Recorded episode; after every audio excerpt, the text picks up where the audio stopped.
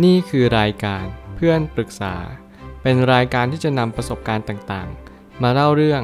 ร้อยเรียงเรื่องราว ให้เกิดประโยชน์แก่ผู้ฟังครับ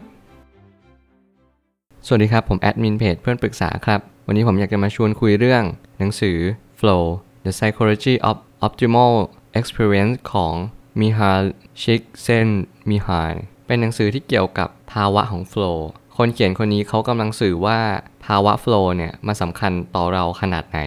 หลายคนไม่รู้ว่าภาวะ Flow มันคือภาวะที่เราเข้าถึงจุดจุดหนึ่ง มันเป็นจุดที่เรียกว่าภาวะไหลลื่นแล้วกัน มันทำให้เรารู้สึกว่าเราเป็นตัวของตัวเอง เราสามารถดึงไอเดียหลาย ๆ อย่างออกมาได้ โดยที่การที่เราไม่สูญเสียความเป็นตัวเองลงไปเลย นี่คือสิ่งที่สำคัญมากที่เราจะเข้าภาวะนี้ได้ เพราะว่าเราต้องฝึกตัวเองพอสมควร หลายครั้งที่เราไม่มีสมาธิมากพอ เราขาดการโฟกัส หรืออะไรก็แล้วแต่ สิ่งเหล่านี้แหละจะเป็นปัจจัยที่สำคัญอย่างยิ่ง ที่จะมีผลกระทบต่อภาวะโฟล์โดยสิ้นเชิง ผมเลยตั้งคำถามขึ้นมาว่า เป็นหนังสือที่ดีอย่างที่คิดไว้จริง ๆ อยากจะชื่นชมอย่างแรกเลยคือเห็นหนังสือเล่มนี้มานานมากแล้วแต่ไม่ได้มีโอกาสได้อ่าน แล้วก็พอมีโอกาสได้อ่าน ผมรู้สึกว่าเป็นหนังสือที่ยาวพอสมควร แต่อัดแน่นด้วยความจริงและความรู้ เราต้องยอมรับเสมอว่า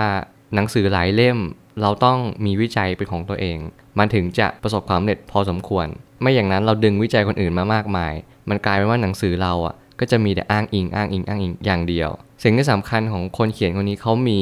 รีเสิร์ของเขาเองด้วยในภาวะของโฟล์ว่าทำไมคนถึงเกิดโฟล์ขึ้นมา การจะเข้าสู่ภาวะโฟล์ได้ จะต้องมีสมาธิพอสมควรสำหรับผมแล้วผมเอาเรื่องนี้มาผนวกกับธรรมะด้วย อย่างหลายหนังสือที่ผมก็ผนวกเข้าด้วยกัน เพราะว่าหลายครั้งสติเป็นตัวเอื้ออำนวยของสมาธิ หลายครั้งเราขาดสติ เราไม่ฝึกการรู้ตัวตน เราไม่สามารถเข้าภาวะ flow ได้ และภาวะ flow เนี่ยมันก็จะเป็นตัวเชื่อมต่อไประหว่างสมาธิกับปัญญา หลายครั้งที่เราโฟกัสกับการงานมาก แต่เราไม่สามารถที่จะมีสมาธิกับมันได้ เราคิดไอเดียอะไรไม่ออกเลย นั่นเพราะว่าเราขาดภาวะของ flow หลายครั้งที่เราไม่สามารถเข้าภาวะ flow ได้ เพราะว่าเราไม่มีสมาธิเพียงพอ เราขาดสติ แถมเราไม่รู้ด้วยซ้ำว่าตอนนี้เรากำลังทำอะไร และเราจะได้อะไรกลับมา ถ้าเราทำงานชิ้นนี้ การฝึกสมาธิจำเป็นต่อภาวะการโฟกัสต่อสิ่งหนึ่งอย่างมหาศาล เมื่อเรารู้แบบนี้แล้ว เราจงทำมันต่อไป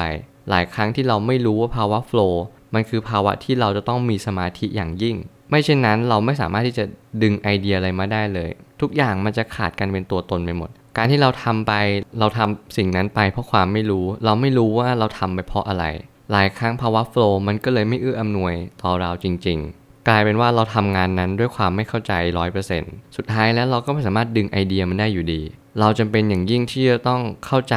คาว่าโฟกัสด้วย 3คำที่ผมให้ก็คือสติ สมาธิแล้วก็โฟกัส มันคือสิ่งเดียวกันทั้งหมดแหละ มันคือสิ่งที่เอื้ออำนวยต่อกันและกัน เพื่อให้เราเกิดปัญญาที่แท้จริง ให้เรารู้ว่างานนี้สิ่งที่ได้รับกลับมา หรือแม้กระทั่งเราทำอะไรลงไป เราย่อมรู้ชัด เมื่อไหร่ก็ตามที่จะต้องทำงาน ก็ควรจะฝึกร่างกายให้ทำงานในช่วงนั้น มันหมายความว่าเราต้องมีพรามไทม์มันคือการที่เรา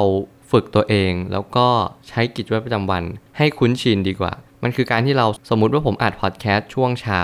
ผมก็ต้องฝึกพรามไทม์ของผม ให้อยู่ในช่วงนี้ให้ได้ ผมจะทำยังไงก็ได้ให้ผมคิดออก ว่าผมจะพูดอะไรออกไป หรือผมคิดอะไรออกไป ไม่เช่นนั้นมันกลายเป็นว่าเราก็จะตันไอเดียเราไม่สามารถเกิดขึ้นได้ เพราะเราไม่สามารถฝึกภาวะโฟล์ได้จริง ๆ บางคนอาจจะมีพรามไทม์ช่วงที่ทำงานบ่อยๆ คือช่วงก่อนนอน คุณก็ต้องฝึกตัวเองในช่วงก่อนนอน ว่าโอเคมีไอเดียคิดอะไรออกมาไล่ลงไปเลย เราเขียนลงไปเราจารึกลงไปนั่นแหละคือสิ่งที่สำคัญ ไม่อย่างนั้นไอเดียเราก็จะหายไป หลายครั้งเราต้องรู้จักตัวเองให้มาก ๆว่า ภาวะลื่นไหลเนี่ยหรือคำว่า flow ที่ผมพูดเป็นภาษาอังกฤษทุก ๆ รอบเลย เพราะว่าเราจำเป็นต้องฝึกมัน เราจำเป็นต้องฝึกสติสมาธิ และปัญญาก็จะเกิดขึ้น อย่างนี้ซ้ำๆวนไปวนมา เราจะต้องรู้จักตัวเองด้วยว่าตัวเองเป็นคนแบบไหน สุดท้ายนี้ใครที่ยังไม่รู้จักภาวะนี้อ่านไปก่อน แล้วค่อยไปวิเคราะห์ที่หลังได้ ผมอ่านเล่มนี้เพราะว่าผมคิดเอาไว้ก่อนแล้วว่ามันจะต้องเป็นแบบนี้ แล้วมันก็เป็นอย่างที่ผมคิดจริง ๆ คือคนเขียนเขาเขียนดีมากเขาอธิบายสั้นๆว่า